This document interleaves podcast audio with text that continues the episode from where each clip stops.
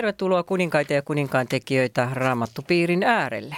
Studioon on kokoontunut taas porukkaa avaamaan yhdessä raamattua ja yhdessä sinun kanssasi hyvä Radiopatmoksen kuuntelija. Minä olen Helvi Jääskeläinen ja piiriläisiä mukana Päivi, Tarja, Arto, Soili ja Mailis Janatuinen. Lämpimästi tervetuloa myös teille. Kiitos. Kiitos. Näin me jäimme pikkuisen kesken tuota toisen Samuelin kirjan lukua 19 viime viikolla ja siinä on semmoinen siirtymävaihe. Nyt ei sitten ymmärretä, että mitä seuraavaksi tapahtuu, jos ei niitä jakeita käydä läpi, niin eiköhän me lähdetä pitemmittä puheitta menemään. Ei onneksi ole niin pitkä tämä 20. luku, 26 jaetta edellisellä kerralla oli 44, niin ilmanko se jäi vähän kesken. No niin, Ole joo. hyvä Mailis. Kiitos. Hiljennytään rukoukseen. Herra, pyydämme sitä, mitä aina, että sinä olet läsnä meidän piirissämme ja puhut meille.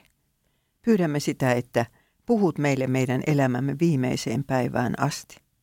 Jeesuksen nimessä, amen. Amen. Tilanne oli se, että David on palaamassa Jerusalemiin sen jälkeen, kun hänen poikansa oli koittanut syöstä hänet vallasta. Ja äh, sitten äh, Juudan heimo ja Israelin heimo nyt tässä kiistelee semmoisesta, sanottaisiko vähän tyhmästä asiasta, kuka saa kuljettaa kuninkaan Jordanin yli. Tai oikeastaan hän oli kulkenut jo sen yli, mutta siitä tuli sitten riita. Niin otetaan jakeet 41-44 edellisestä, eli 19. luvusta. Ole hyvä Soili. Kuningas jatkoi matkansa Gilgaliin ja Kimham kulki hänen mukanaan. Koko Juudan väki ja puolet israelaiset saattoi kuningasta. Sitten kuitenkin Israelin miehet tulivat sanomaan kuninkaalle, miksi veljemme Juudan miehet ovat meidän tietämättämme tuoneet sinut, perheesi ja kaikki sotilaasi Jordanin yli. Juudan miehet vastasivat israelaisille, sen vuoksi, että kuningas on meille läheisempi. Ja miksi te tästä suututte? Olemmeko me muka syöneet kuninkaan suihimme tai ryöstäneet hänet itsellemme? Israelaiset sanoivat Juudan miehille, Meillä on suurempi oikeus kuninkaaseen, koska meitä on kymmenen heimoa ja me olemme heimoina vanhempia kuin te. Miksi te olette syrjineet meitä? Mehän ensimmäisenä aloimme puhua, että kuninkaamme pitäisi tuoda takaisin. Mutta Juudan miehet vastasivat vielä jyrkemmin kuin israelaiset olivat puhuneet. Kiitos. Että tässä nyt vaan riidellään tuommoisesta asiasta ja siinä on takana siis se, että, että David oli hylätty. Daavid oli hylätty ja ny, nyt ne niin kuin on ottamassa sitä takaisin. Mitä se osoittaa, että Juudan ja Israelin miehet kiistelivät kuin pikkulapset kuninkaan suosiosta, vaikka juuri äsken olivat nousseet kapinaan häntä vastaan? Jos ne halusivat niin kuin kuninkaan suosiota ja halusivat, niin kuin, että me ollaan kuitenkin sitä kuninkaan joukkoa. Että ne halusivat itselleen jotain semmoista vähän, että me tässä ollaan kanssa. Kun se joka tapauksessa kuninkaalle sellainen paikka, missä täytyy arvioida vähän uusiksi asioita. Että koska tosiasiassa hänen kanssaan on hylännyt hänet ja nyt he ottaa hänet takaisin, niin, niin katsoo se, että keneen hän voi luottaa ja ketkä kuuluu kuninkaan lähipiiriin. Niin onhan tässä tavallaan semmoisia mahdollisia ministeripaikkoja ynnä muita jaossa, niin, niin ihan tämmöinen perinteinen vallanhimo voi olla siinä taustalla. No niin. No ehkä se nyt tuli näillä kahdella kysymyksellä selväksi, että mitä tässä nyt oli tapahtunut. Ja mennään tähän lukuun 20 ja otetaan siitä jakeet 1-3. Tarja, ole hyvä. Ja siellä oli sattumalta kelvoton mies nimeltä Sepa, Pikrin poika, Benjamina, Benjaminilainen. Hän puhalsi pasunaan ja sanoi, meillä ei ole mitään osaa Daavidin, Daavidiin eikä perintöosaa Iisain poikaan.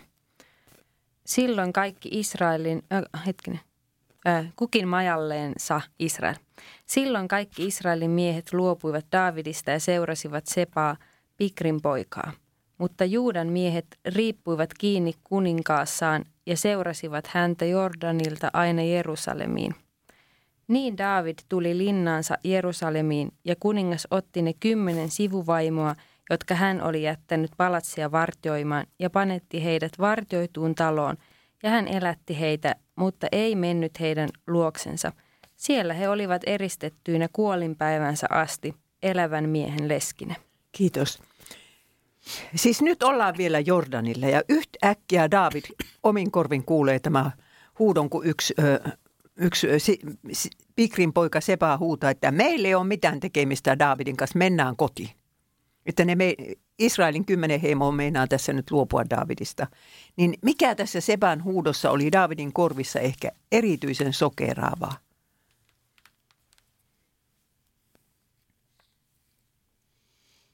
No on tämä aika eri, koska just ne oli muistellut sitä, että kuinka David pelasti heidät filistelasten vallasta ja kuinka hyvä kuningas David on heille ollut. Niin tämä ailahtelevaisuus niin kuin edestakaisin. Onhan se varmaan aika järkyttävää. Tulee mieleen joku, oliko se sananlaskuissa, että Jumalat, Jumalatonkin on luotu onnettomuuden päivän varalle. Ai semmoinen tuli mieleen. Joo. Että tahallaan järjestävät onnettomuutta. Niin, tässä mm. sanotaan, että, että tämä oli kelvoton mies. Niin. No mikä siinä oli takana, että kymmenen heimon miehet saattoivat vielä kerran kääntyä vanhaa kuningastaan vastaan ja vieläpä tuollaisesta syystä, että kun juutalaiset sano, siis juudaheimo sanoi, että kuningas on meille läheisempi, niin nämä suuttuu ja lähtee. Tässä ei kyllä sanota, mitä kaikkea tämä Seba niin kun on heille puhunut ja kuinka, kuinka suuren vallan tämä Seba on saanut siellä. Että jos se jotenkin niin oli vain tämmöinen henkilö, jota ne niin seurasi kun jotenkin. Se oli varmaan hyvä suplikkimies ja tämmöinen kansankiihottaja. Aika jännä, kun tässä sanotaan, että kelvoton mies. Että heti tuodaan esiin se, että se oli kelvoton. Niin. Ja sellainen populistipoliitikko, joka sai, sai nopeasti ihmiset, ihmisissä osas vedota tämmöiseen niin kuin, he, heimolaisuuteen ja, ja niin kuin, nostaa semmoisia katkeruuden ja vihan tunteita ihmisissä pintaan. Et tässä mä mietin sitä vaan, että kun David ei itse vastannut näihin, kun israelilaiset kysyivät, että miksi Juudan miehet on saanut kutsua sinut – niin, niin että et David ei itse oikassu sitä, että eihän se niin mennyt, vaan että yhdessä. Että hän, hän olisi ehkä siinä pitänyt niin kuin korostaa sitä kansan yhtenäisyyttä, mutta hän ei vastannut. Sitten hän tälle Juudan miesten omalle vastaukselle jäi tilaa. Ja, ja sitten me saattoi ajatella, että, että David olisi sanonut näille Juudan miehille, että te olette itse asiassa kyllä läheisempiä – ja, ja tota, sitten siitä lähti tämmöinen. Mutta Soili, niinhän siinä oli no, käynyt. se vähän olikin itse asiassa. Niin, koska että hän, kun niin. da, Israelin miehet meinas tulla vastaan, niin David salaa lähettää sanan, että tulkaa te Juudan miehet ensin. Että kyllä mehän katsoin, että David itse oli tässä vähän kylvämässä tämmöistä heimoristiriitaa. Me suomalaiset nyt ei tätä ymmärretä, kun täällä ei enää hämäläiset ja savolaiset sodi keskenään, mutta menepäs Afrikkaan, niin näet mitä on heimouskollisuus. Mm. Niin, kyllähän tämä oli tietysti vähän Davidinkin vika, mutta siitä huolimatta vähän järjetöntä, järjetöntä touhua molemmin puolin. Mutta toisaalta siis se, että, että jos, da, jos Juuda ei olisi ollut ollenkaan mukana siinä, niin olisihan se nyt ollutkaan ihan käsittämätöntä. Niin olisi. Että kyllä se ihan aiheellista mun mielestä oli, että David lähetti sitä viestiä, että, että miksi te olisitte viimeiset. Niin. Ja, tota...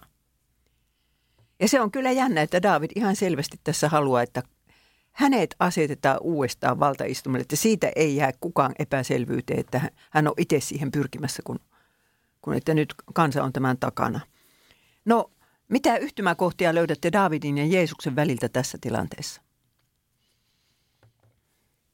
No ainakin jotenkin se tulee mieleen, että kun asiat eivät menneet niin kuin ihmiset olisi halunnut, niin he kääntyi sitten Davidia ja Jeesusta vastaan, että tavallaan niin se, että jos he, ihmisillä on ne omat ajatukset ja sitten kun se ei menekään niin, niin sitten ollaan vihaisia sitten. Ja se, että ensin huudetaan hoosiana ja sitten hetken päästä ristiinnaulit tämmöinen alttius, alttius niin kuin kansankiihottajille on olemassa.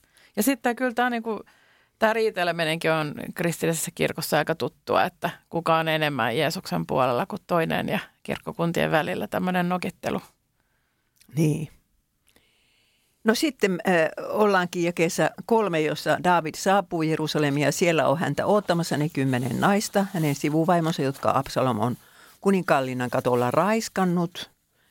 Ja David tietysti miettii kuumeisesti, mitä tehdä niiden kanssa. Äh, niin miksi David halusi eristää sivuvaimonsa muusta maailmasta koko heidän loppujaksi? Antoi niille jonkun asunnon, ruokki niitä ja niiden lapsia siellä, mutta ne olivat elävän leskiä. Kyllä se on minusta aika käsitettävää. Eikö täällä jossakin sanota, että jos, jos vaimo on ensiksi yhden miehen vaimo, sitten toisen, niin voiko sitten enää palata takaisin sen ensimmäisen luo? Eikö se maa tuli saastutetuksi? Joo, kyllä se niin Mooseksen kirjassa lukee, joo. Ei, Niin, ei siinä varmaan ollut loppujen lopuksi kauheasti vaihtoehtoja. Tämä oli taas tämmöinen käytännöllinen vaihtoehto, että aika järkyttävähän se olisi ollut, jos kuningas olisi tehnyt semmoisen teon, että olisi ensinnäkin joko surmauttanut heidät tai hyljennyt heidät täysin. Heistähän olisi tullut sitten suurin piirtein prostituoituja, mistä he olisi voinut saada elannon ja mihin he olisi voinut mennä. Että ei hän voinut enää heitä ottaa vaimoiksi mm. tai pitää vaimoina, mutta jollakin tavalla asia piti hoitaa. mutta jos hän halusi elää vain sen yhden vaimon kanssa. Että oli tavallaan hyvä syy niin kuin luopua kaikesta muusta. Voihan se olla sekin. Sillä oli kyllä, kyllä Useampia, 20 niin, niin. varsinaistakin vaimoa. Mm. Niin.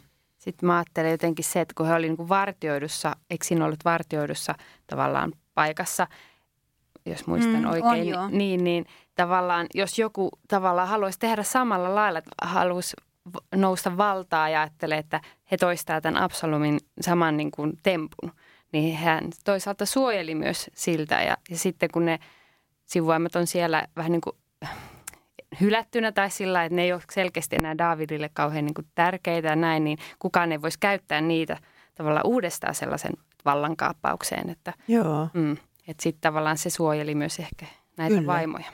Se on tää kyllä, kuulostaa kyllä tosi julmalta tämä, että ne eli niin kuin eristettyinä. Että miksi piti olla eristettyinä. Että, että eihän tämä kovin in- ihmisarvosta kohtelua ole ja kyllä tässä huomaa sen, että kuinka epäinhimillistä tämmöinen toiminta on, että, että kuninkaalla on kauhea lauma sekä vaimoja että, että sivuvaimoja.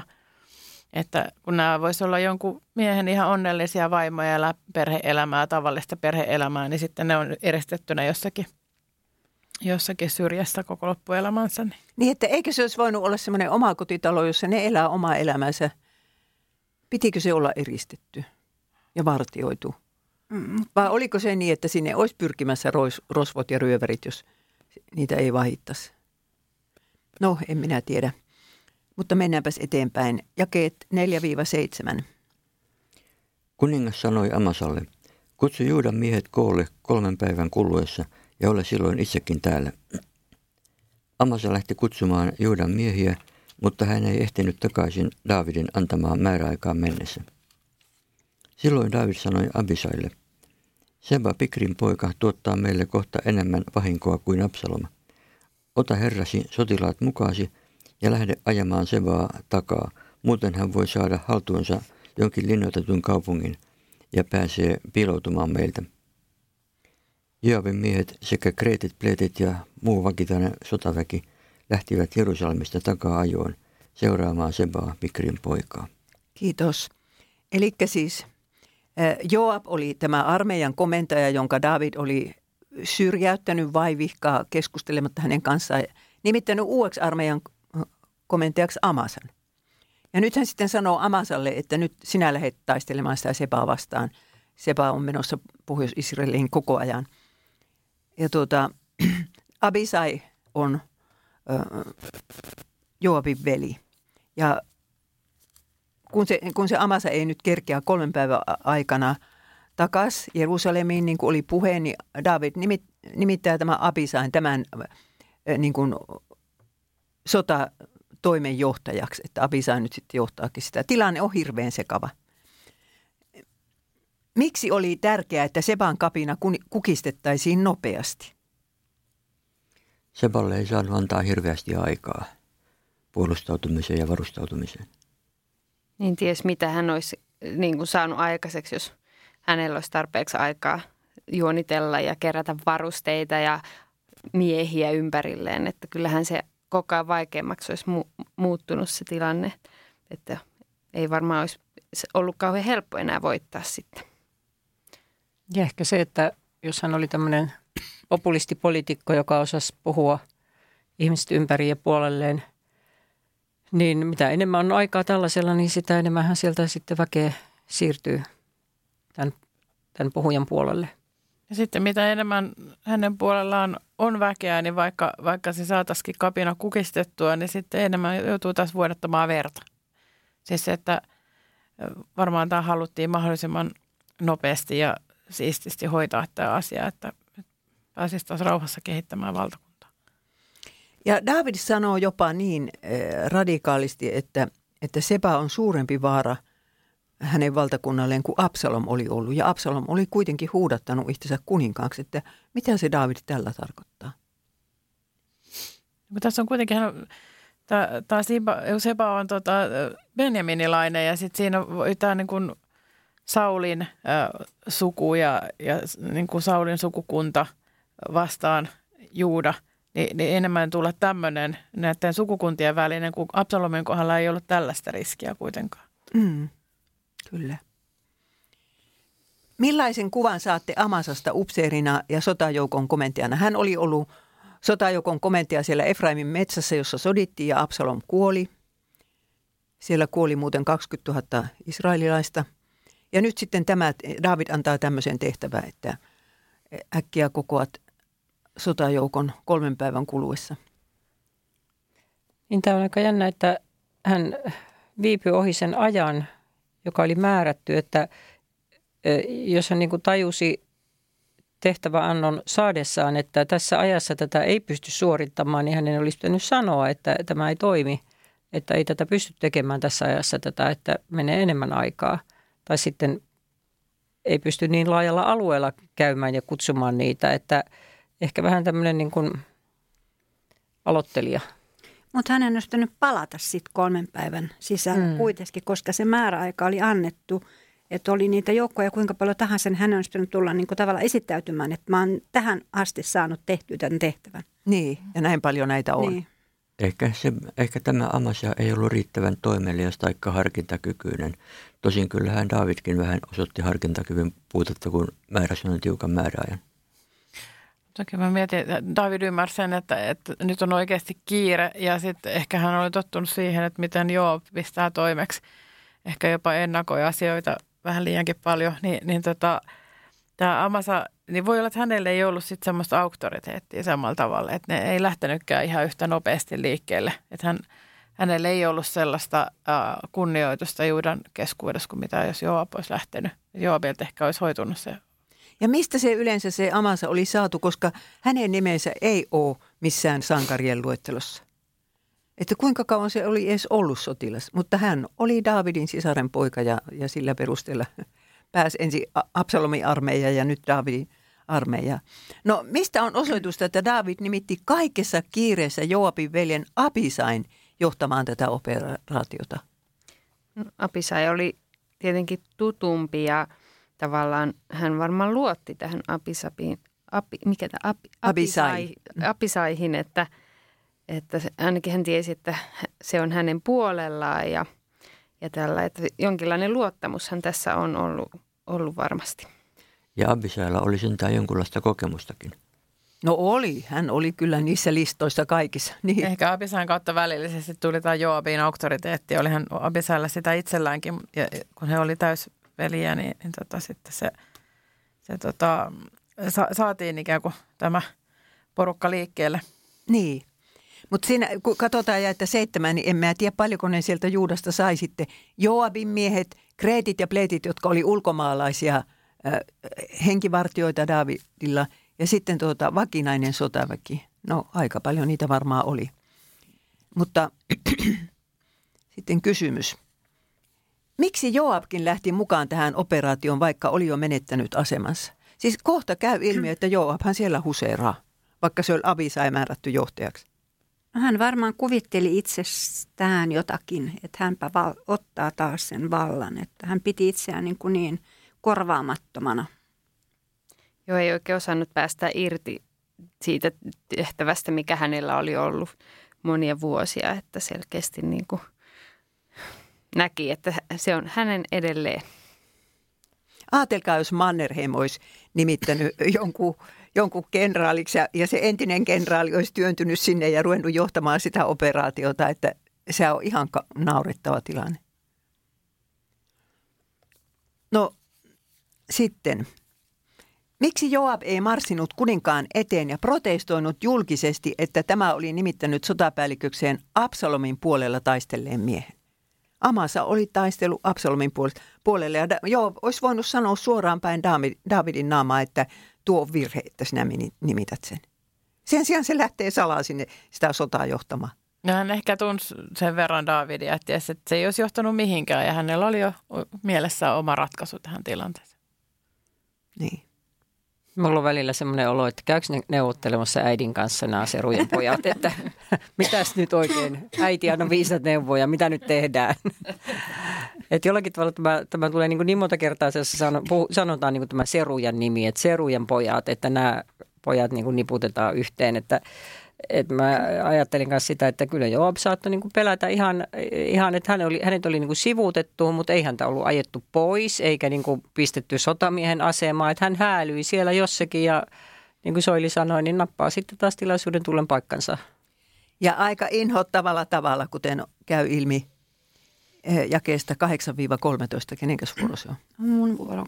Kun he olivat ehtineet Gibeonissa olevan suuren kiven luo, Amassa tuli heitä vastaan – Joobin yllä oli takki ja sen päällä oli vyötetty miekka tupessaan.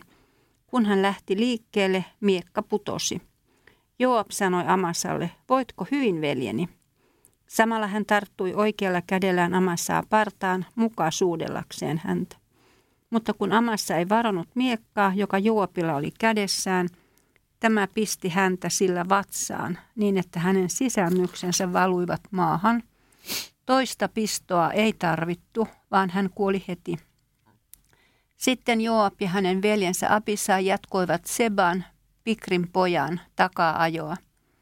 Eräs Joabin miehistä jäi seisomaan Amasan viereen ja huusi. Se, joka on mieltynyt Joabiin ja on Daavidin puolella, seuratkoon Joabia. Amassa virui verissään keskellä tietä. Kun mies huomasi, että kaikki kansa pysähtyi siihen, hän vei Amasan tieltä pellolle ja heitti vaatteen hänen päälleen. Kaikki ohikulkijat nimittäin pysähtyivät nähdessään ruumiin. Kun Amassa oli viety pois tieltä, menivät kaikki ohi ja seurasivat Joabia ajakseen takaa Sebaa, Pikrin poikaa. Kiitos. Joab oli just tällä lailla tappanut siis Saulin sotapäällikön. Davidilla oli silloin neuvottelut, että he yhdistävät armeijat. Ja nyt hän tappaa oman serkkunsa, siis nämä oli serkuksia – ja tota, kansanraamatussa on semmoinen alaviite, että, että Joab sieppas Amasan miekan ja pisti sillä se Amasan kuoliaksi. Mutta katsokaa nyt ihan tarkkaan, että miten tämä murha tapahtui. Kyllä se niin kuin hänen, mun mielestä se häneltä itseltään putos se miekka, mutta hän oli näköjään vasenkätin. Tai sitten ei. Jospa hän nimenomaan tekikin sen niin, että, että hän hoiti homman vasemmalla kädellä, jotta – Amasa ei osaa sepäillä mitään. Mutta kun miekka oli pudonnut maahan, niin mm. eikö se olisi Amasa huomannut, jos hän olisi nostanut sen sieltä? No tietysti, tietysti huomasikin, mutta, mutta, mutta jos, jos Joab järjesti sen niin, että ovelasti näytti siltä niin kuin se olisi pudonnut itsestään. Ja jo, jo, vaan, jo vaan nosti sen, mikä, mikä oli pudonnut maahan ja sillä siisti. Ja se näytti, näytti, ihan, näytti ihan ok hommalta, mutta se ei ollut, mutta sitä Amasa ei älynyt varoa. Siis, mulle tulee sellainen vaikutelma tästä, että se on voinut nimenomaankin lähteä vahingossa siitä, siitä tupesta se miekka tippua. Ja sitten se on tietysti ihan niin kuin, ö, hyväksyttävä syy tarttua siihen miekkaan, jos on tippunut kerran maahan. Totta kai se nostetaan ylös siitä – jolloin hänen ei tarvitse tehdä tätä liikettä, että hän ottaa niin kuin nyt radion kuljettaja enää, mutta että ottaa ikään kuin sen miekan tupestaan, vaan se on siinä maassa, hän, sitten kun hän nousee siinä, niin pystyy pistämään samalla sitten, sitten tätä amasaa, että, että se on tavallaan miekka paljastettuna pystyy ikään kuin hyväksyttävästä syystä lähestymään amasaa siinä tilanteessa – ja voi olla, että, että se vaan sattuu olemaan se tilanne, että hän tajusi, että nyt tässä yhteydessä mä voin samalla tapaa tämän ammasen, että ei se ole välttämättä ollut suunniteltu edes, että se just siinä tilanteessa tapahtuu. Mutta, mutta että jossain. Niin, niin siis niin, kyllähän hän olisi varmaan päättänyt, että hän, hän Amasan tappaa, mutta että hän huomasi, että tässä hän pystyy saman tien tappamaan.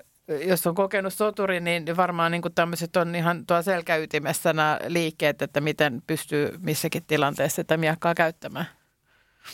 Niin. No, uskotaan sitten näin. Että, se, että kansanraamattu on väärässä, että sillä omalla miekallaan se Joab sen tappo. No mikä Amasan murhassa oli erityisen halpamaista? No se, että hän ensinnäkin meni niin kuin tervehtimään häntä niin kuin ystävää tai veljää, että mä hän suutelen sua, että sä oot mun ystävä. Ja sitten siinä saman tien pistää sen miekan. Minusta se oli tosi törkeää. Niin. Ja ei se ollut mitenkään Davidin hyväksymä tappo, että, että tavallaan hän taas siellä omiaan puuhailee sitten. Niin tekee.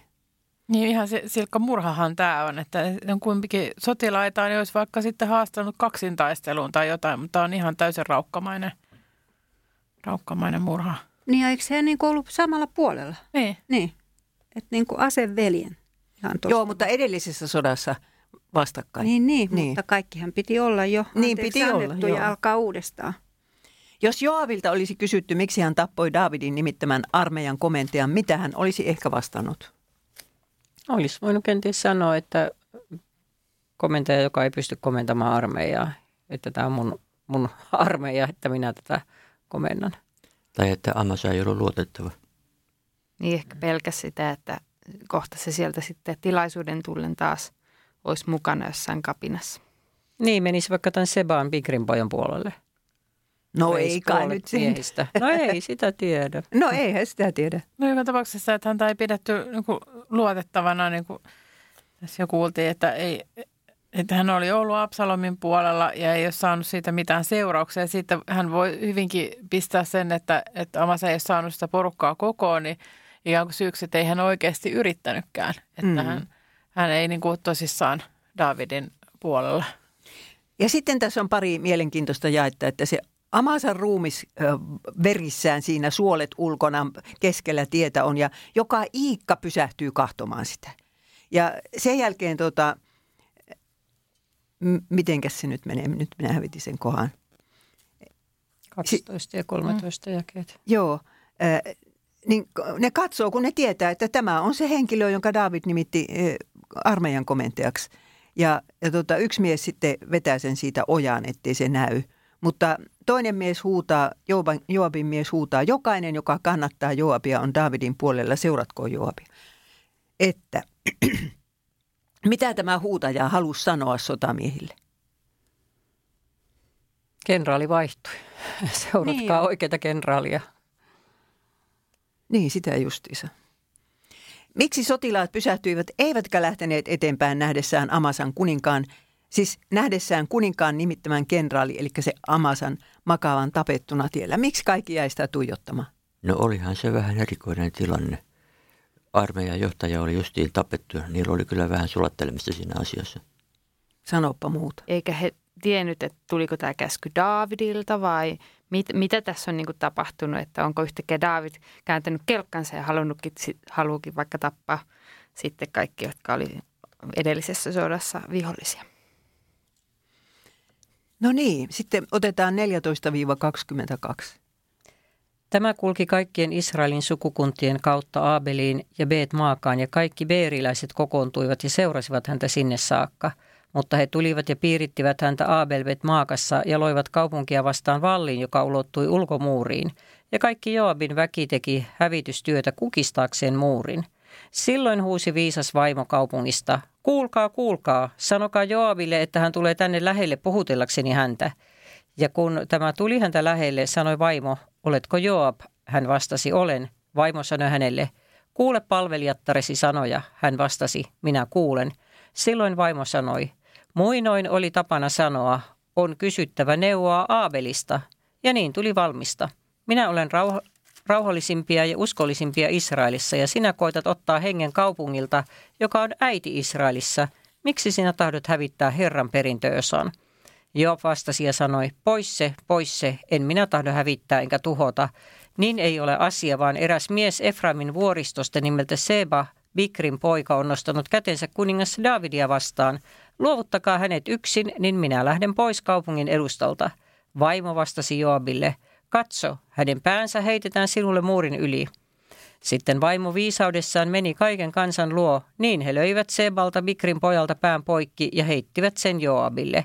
Silloin tämä puhalsi pasunaan ja he hajaantuivat kaupungin edustalta kukin majallensa, mutta Joab palasi kuninkaan luo Jerusalemiin. Kiitos. No niin, tämä Seba siis kulkee tosi pohjoiseen, vielä 50 kilometriä pohjoiseen Galilean järvestä. Ja siellä on tämä kaupunki Abel Bet Maaka, joka on tosissaan se pohjoisin kaupunki. Ja sitten Joab tulee perässä. Ja, ja tota, ennen kuin minä esitän teille kysymyksen, niin voisitko lukea vielä, keräs olisi uusi käännös tuo jake 15. Kun Joabin joukot saapuivat Abelbet Maakan edustalle, ne saartoivat Sepan kaupungin – ne, ne saartuivat Sepan kaupunkiin ja loivat kaupungin muuria kohti vallin, joka ulottui ulkomuurin tasalle. Lisäksi Joabin miehet kaivoivat muurin perustuksia saadakseen sen sortumaan. Arvioikaa, miten kauan hyökkäysvallin ja kaivannon tekeminen vei Joabilta aikaa. Se yrittää tehdä semmoista korkeata vallia, että se pääsisi muuri yli ja kaivaa vielä muuri alusta niin, että se muuri kaatus. No tietysti pitäisi vähän miettiä, että miten iso tämä kaupunki oli, että miten monta kilometriä se oli se muuria. Ei se varmaan iso kaupunki ollut. Niin, niin ja siis ei se tarvitse tietysti olla kuin yhdessä kohtaa. Niin. E, että, mutta että kuinka korkea se on ollut se muuri ja, ja kuinka paljon on ollut miehiä, onko minkälaiset lapiot ollut niillä. Että. Niin totta. Onko no, mitä Arto? Mistä ne lapiot sitten Että saa? olihan vielä kyllä miehiä kaivamassa, että mm. ei toi nyt ehkä kovin monta päivää vienyt. Mm, muutama päivä varmaan. Vajaa viikko. No niin, hyvä.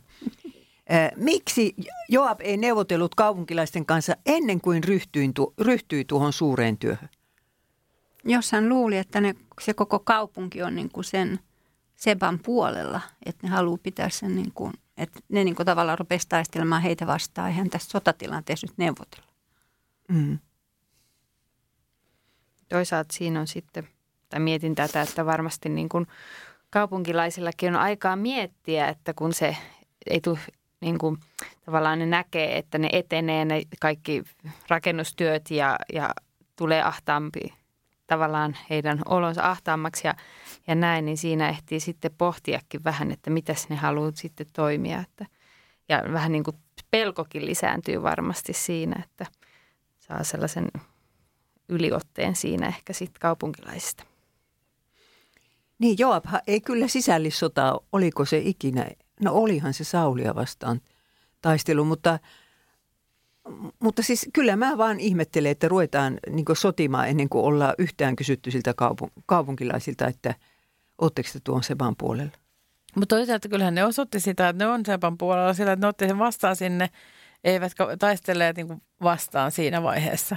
Niin, ja pistivät portin kiinni. Niin, että he niin kuin antoivat sen turvapaikan. Ihan totta. Mm. Mutta kuinka tarkkaan ne tiesi, mitä tämä Sepa on tehnyt ja miksi sitä ajetaan takaa? Ei ne varmaan oikein mm. tienneet. No sen verran kuitenkin, että Sepa on sitä mieltä, että nyt Davidin suvusta erotaan. David sortaa Israelin heimoja. Mm. Mitkä kaikki seikat osoittavat Abel Beet Maakan naisen fiksuutta, kun nainen tulee muurille ja rupeaa keskustelemaan Joabin kanssa? No kannattaa se tuollaisessa, kysymy- tuollaisessa tilanteessa ainakin ottaa selvää, että mitä se Joab halusi. Niin. Hänellä oli selkeästi neuvottelutaitoja. Ja sitten sit se niinku kysyy sitä, että mikä on, niinku, tai siis että hän, hän tota, tuo niinku hyvää puolta omassa kaupungistaan esiin ja, ja kysyy, että miksi haluat – hävittää Herran omaisuutta, että, että tuo myös tämän yhteisen uskon siihen keskusteluun, että hän osaa niin kuin mun vedota hyvin asioihin, fiksuihin asioihin siinä. Siinä ylipäätään, että hän lähtee keskustelemaan, niin se on viisaasti tehty. Et koska kyllähän varmaan tajuu sen, että, että sitten jos tulee taistelu, niin huonosti käy sekä kaupungille että niille Seban väelle. Hän haluaa säästää oman kaupunkinsa. Ja huonosti käy usein tällaisessa tilanteessa just naisille ja lapsille. Mm. Miksi kukaan mies ei keksinyt tällaista keskustelusuunnitelmaa? Hyvä kysymys. Niin. Miehillä oli kova uho päällä ja ne terotti vaan miekkojansa. Mm. Mä mietin, että kun naiset ei pysty samalla lailla ainakaan varmaan tuohon aikaan taistelemaan, että he joutuivat aina niin kuin muita keinoja keksimään kuin tällaisen väkivallan. Että tavallaan miehet ehkä mielellään taistelee ja lähtee, että minähän puolustan meidän kaupunkia ja perhettä ja, ja mitäs nämä sieltä tulee. Ja, että se oli tavallaan ehkä usein se ensimmäinen keino, mitä ruvettiin käyttää. Ja naiset taas joutu sitten miettimään vähän niin kuin muitakin keinoja, koska heillä ei ollut sitä miekkoja ja taistelukokemusta. Ja tässä ei sanota yhtään muuta tästä naisesta. Eihän me tiedetä, vaikka hänellä olisi ollut joku tietty asema siellä kaupungissa, että hän olisi niin kuin, on näitä huldaa ja tällaista näitä profettoja ollut, että joku, keneltä esimerkiksi on kysytty joskus neuvoja tai jotakin, että hänellä on semmoista viisautta. Niin, voihan se olla. Kyllä hänellä varmaan on, koska eihän se muuten olisi johtanut tähän lopputulokseen. Eli, eli jos hänellä ei olisi iso vaikutusvalta siinä kaupungissa, niin olisiko se se vaan pää tippunut sieltä hetken päästä muurin yli. Että, niin, että miksi, siis miten hän sai tuhannet Seban kannattajat suostumaan päällikkönsä teloittamiseen? Kaupunki oli siis täynnä Seban kannattajia, plus sitten tavallista siviiliporukkaa. Ja se sai nämä taiputeltua, että kukaan ei puolustanut sitä Sebaa. Mitä se hänestä osoittaa? No hän oli tosi luotettavassa asemassa siinä kaupungissa. Ja hänellä oli sitä viisautta, mitä ihmiset kunnioitti. Vaikutusvaltaa niin. ja jonkunlaista auktoriteettia. Ja hän ehkä osasi kuvailla sen, että mitä tulee tapahtumaan, jos ei antauduta ja uhrata yhtä miestä. Eikö se Sepa, se ei ollut kumminkaan hänen kotikaupunki? Ei, ei. Eli niin, hän niin kuin ulkopuolisia, että he uhraisi koko kaikki niin kuin perheet ja elämät ja kaikki sille, että joku ulkopuolista he suojelisi siellä. Että onhan se paljon helpompi antaa, ja puhua kaupunki ympäri ja, ja tavallaan, että kaikki on niin kuin antamassa sitä Sepaa sinne.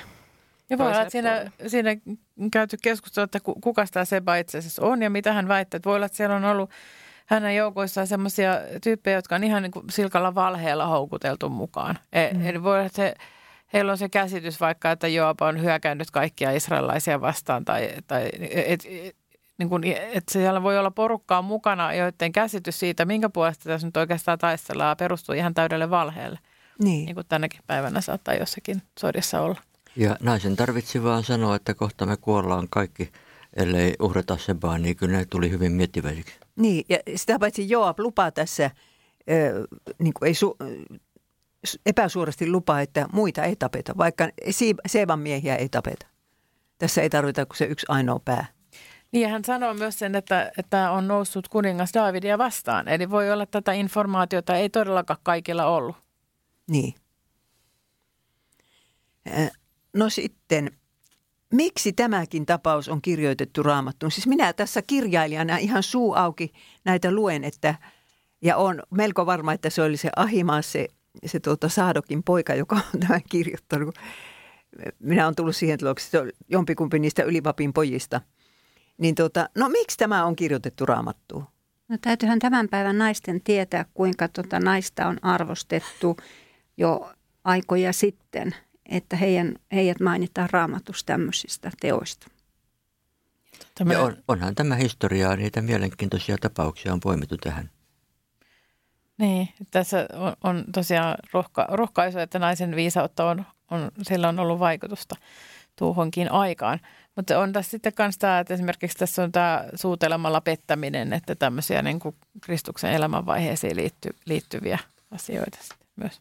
Niin, sehän oli ihan tuo, tuo Joavin käytös, niin ihan kuin Juudaksen käytös. Ja sitten tämä, että uhrataan yksi mies, että kansa säästyy. Niin, sekin, mm. joo. Mutta kyllähän tällä, tällä tuota viisaalla vaimolla, koska ei hänen nimeänsä sanota, niin kyllä hänellä on pakko ollut olla todella niin kuin iso vaikutusvalta siinä, että, että tämä kertoo myös siitä, että naisia on ollut val- vaikutusvaltaisilla paikoilla, koska tätä naista kuuntelivat sitten sekä niin kuin kaupungin omat asukkaat plus sitten nämä Seban miehet. Joo. Ja sitten ehkä, niin kuin on tässä tullut jo esiin, että jos se, tai kun Seba oli nostanut kätensä kuningas Davidia vastaan, niin sehän oli synti. Niin. No sitten tämä viimeinen jää, jonka sä luit het- hetkinen, että Joab palasi Jerusalemiin kuninkaan luo. Siis kuvitelkaa, David siellä on ja sinne palaakin Joab. Hän on lähettänyt Abisan johtamaan sotaa ja, ja, ja Amasan myöskin. Ja nyt tämä Joab, jonka hän on erottanut, niin nyt se palaa. Miten David ehkä suhtautui siihen, ettei sodasta palannutkaan voittajana Abisai tai Amasa, vaan Joab? Ehkä hän ajatteli, että ei tuosta Joopista näköjään mitenkään pääse eroon. Niin. Taas se Serujan poika on häntä kiusaamassa. Mitä Joabin läsnäolo hovissa vaikutti ehkä Davidin viimeisiin vuosiin? Siis ajatelkaa nyt, ja Davidilla on ehkä noin kymmenen vuotta vielä jäljellä. Ja, tota, ja siellä se Joab pyörii. Nyt ei ole enää sotiakaan, niin se pyörii siellä hovissa. Ja, ja jos te olette ollut työpaikalla, jossa joku, niin kuin te ette kerta kaikkiaan pärjää yhden ihmisen kanssa. Ja näette sitä joka päivä. Minkälainen on tilanne? Äh, se, nyt puhun kokemuksesta tässäkin asiassa, on tota, semmoinen pienoinen jännitys koko aika, että, että mi- mistä tulee mitäkin sanomista ja mitä hän se nyt tekee ja tottele, ot- ottaakohan se onkeensa sen, mitä mä sanon vai tekeekö se niin oman päänsä mukaan. Ja Joabilla oli taipumus tappaa, ketä hän siitä halusikin. Että kyllä siinä väkisinkin voi miettiä, että kenetkähän se Joab seuraavaksi sitten tappaa, kun hä- hänestä tuntuu siltä, että Sanopa nyt on- muuta. että sellainen vähän varpaillaan täytyy olla kyllä sitten Joabin kanssa. Jos, siis selkeästi, että jos jollakin olisi aito mahdollisuus ollut niin kuin tehdä vallankaappaus, niin kyllähän se Joab olisi ol- ollut se, joka olisi pystynyt sotilasvallankaappauksen tekemään tuolla ja pistämään Davidin pois valtaistuimelta. Että siinäkin mielessä voi olla, että David myös ymmärsi, että ei ole ihan helppo juttu myöskään sitten, sitten rankemmin puuttua Joabin tilanteeseen. Niin. Luuletteko, että David ja Joab keskustelivat joskus keskenään Abnerin, Absalomin ja Amasan kuolemasta? Perustelkaa vastauksen. Siis sanooko David kerran sille Joabille, että minä sanoin sulle, että jätä se poika henkiin? Ehkä ei, tämä oli liian arka aihe. Ja miksi jutella siis semmoisesta asiasta ainakin Joab, koska hän ei varmaan kokenut tehneensä mitään väärin. Eihän semmoisen ihmisen tarvitse koskaan selvitellä asioita, pyytää anteeksi tai käsitellä niitä, joka on aina oikeassa. Ja hän varmasti ajattelee, että David, David on semmoinen taivaanrannan maalari, joka ei ymmärrä niin kuin sitä käytännön tasoa, että kuinka oikeasti ne valanohjakset pidetään oikeissa käsissä. Ja, ja hänen tehtävänsä on niin kuin hoitaa nämä likaset työt silloin, kun David ei sitä tajua. Että ei, ei, ei hän niin kuin varmaan olisi ottanut sitä ojennusta mitenkään vastaan. Niin. No näin. Siinä on nyt sitten se viimeinen sota. Ja nyt me hypätäänkin eh, aikakirjoihin, koska kuningasten kirja ei yhtään kerro, ei kun siis eh, Samuelin kirja ei kerro, eikä kuningasten kirjakaan, että mitä se David teki viimeisinä vuosinansa. Silloin vielä kymmenen vuotta jäljellä. Niin nyt ensimmäinen aikakirja, luku 22, ja sieltä otetaan jakeet 2-5. Kenenkäs vuoro se on? David käski koota Israelin maassa asuvat muukalaiset ja pani heidät kiven hakkaajiksi louhimaan ja hakkaamaan rakennuskiviä Jumalan temppeliä varten. Hän hankki myös paljon rautaa, josta tehtiin portinpuoliskoihin naulat ja tukiraudat ja pronssia niin runsaasti, ettei sitä pystytty punnitsemaan. Setripuuta hän hankki mittaamattoman paljon. Sidonilaiset ja tyy- tyyroslaiset toimittivat sitä hänelle suunnattomat määrät. David näet ajatteli, poikani Salomo on vielä nuori ja kokematon, mutta Herralle rakennettavan temppelin tulee olla niin mahtava ja kaunis, että sen maine leviää kaikkiin maihin. Siksi teen valmisteluja poikani puolesta. Näin David teki suuria valmisteluja ennen kuolemansa. Kiitos. Lopulta Davidin sodat olivat loppuneet ja hän pääsi rauhan töihin. Muistamme, että Herra oli kieltänyt Davidilta temppelin rakentamisen. Materiaalin kokoamista häneltä sen sijaan ei ollut kielletty. Ja kysymys, millaisia olivat Davidin elämän kymmenkunta viimeistä vuotta verrattuna hänen siihen astiseen elämänsä? No ei ainakaan niitä sotia ollut sitten. Ja sitten mä luulen, että David sai todella paljon iloa siitä, että, että mitä hän niin kuin, etsi niitä rakennustarvikkeita ja hän niin kuin teki sitä perustusta sille työlle, mikä oli niin kuin hänenkin unelmansa, että se tulee toteutumaan. Perhe-elämälle ehkä jäi enemmän myös aikaa ja seurata sitä lasten kasvua ja myös ohjata tulevaa kuningasta Salomoa. Mm. Ja tässä on jotenkin hienoa, että hän, hän haluaa nimenomaan panostaa siihen, ei niin, että, että Davidin kunnia jäisi niin kuin ikuisesti ja kaikki kansat sitä ylistäisi, vaan että hän halusi, että ihmiset niin kuin näkee Herran kunnian. Se, että se temppeli, että siitä tulee sellainen, että kaikki kansat niin kunnioittaisi Herraa sen kautta. Et, mä että kuinka monella niin kuin iäkkäämmällä ihmisellä, toivottavasti monella, niin on, on tämä ajatus, ei niin, että miten minun nimeni jäisi historiaan, vaan se, että miten mun elämäni voisi heijastaa niin kuin Jumalan kunnia sillä tavalla, että se jää ihmisille mieleen. No nytpä sanoit suuren totuuden, kun ajattelee egyptiläisten, Egyptin faaraoita, jotka kaikki rakensivat itsellensä jonkun mahtavan haudan tai pyramidin. Siis itsellensä. Ja David ei varmaan huolehtinut omasta haudasta yhtään. Mm. No tämä on. No millaista suunnittelutyötä näissä jakeissa mainittujen materiaalien kokoaminen Davidilta vaatii, kun pitää olla rakennuskiviä, rautaa, pronssia, setripuuta, onko muuta vielä? Niin. Siinähän tehdään ulkomaankauppaa ja tarvitaan monen alan asiantuntijoita. Aika hyvä organisaattori pitää olla.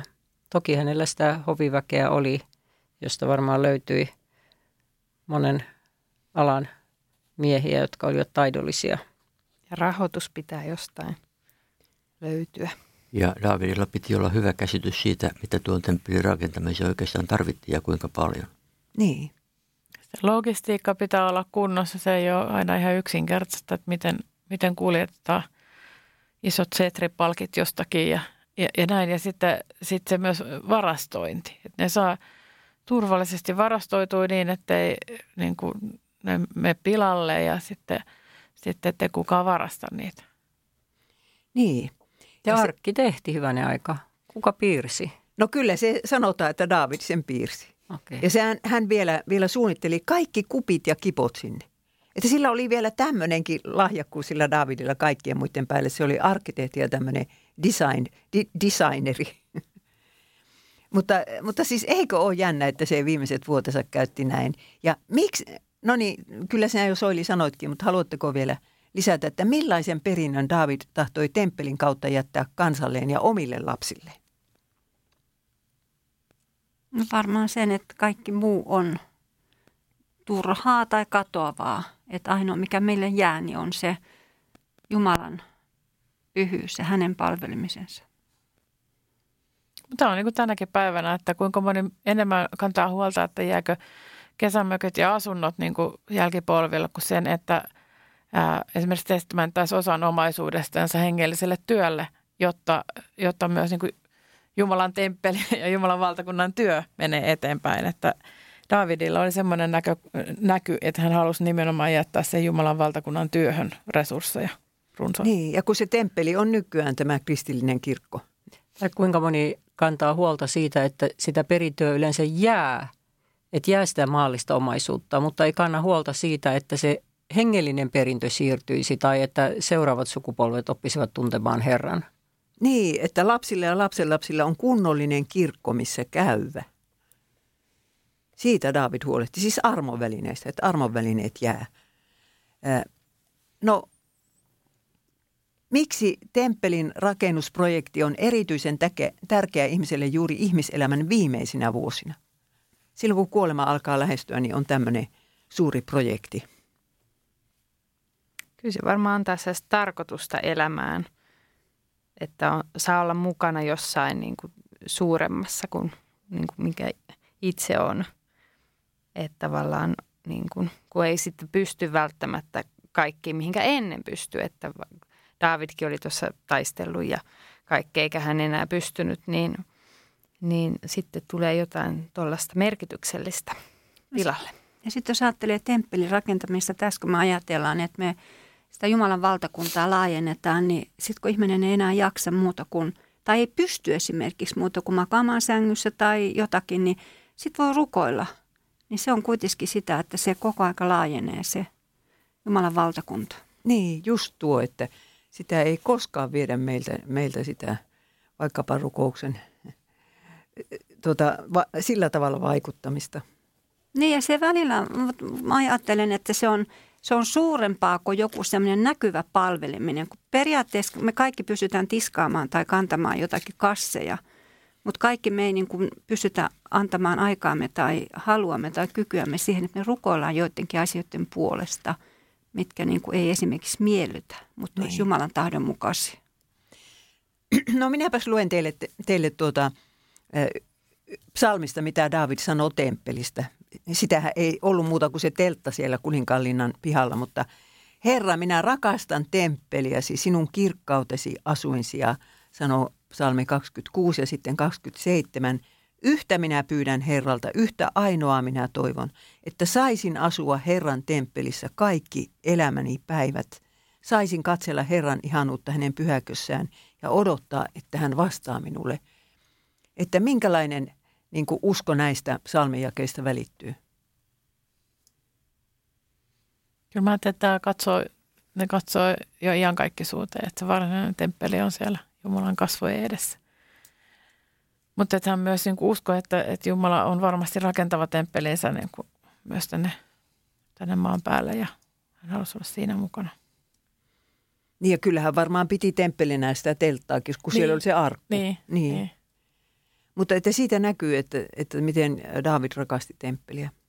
Mutta onkohan tuossa siis oikeasti siis niin kuin sana temppeli vai pyhäkkö niin kuin alu, alkukielessä, että sitä mä mietin vaan, että voiko se olla, että siinä on pyhäkkö. Niin Mutta, joo, niin voihan se olla. Tässä se, on kyllä, aini, minäpäs tuon vanhasta käännöksestä. Mutta Sinun se, huonettasi, hei. Niin, Sinun niin huonettasi. se varmaan viittaa oikeasti siihen telttamaan. Mutta tota, kyllä että saisin asua Herran huoneessa, huone huone. Niin. niin. Että kyllä se on ollut se, niin kuin, missä se kaikkein rakkain paikka Davidille ja että hän halusi olla Jumalan lähellä. Ja hän myös tajusi sen, että siinä tarvitaan se armoväline, missä Jumala lähestyy, että se arkku, missä Herra on luvannut olla läsnä. Jotenkin tulee ihan mielikuva vanhasta Davidista siellä telttamajassa Herran huoneessa, niin pyytämässä Herralta apua myös siihen, että millaisen Jumala haluaa siitä temppelistä rakennettavan. Niin. Että Herra antoi hänelle siinä, siinä niin kuin sen vision, minkä David sitten jalosti. Ja vielä, missä näissä luvuissa on Jeesus? No siinä voisi olla, kun, voisi olla Juudas ja Jeesus siinä, kun, kun Joab surmasi Amasian. Niin.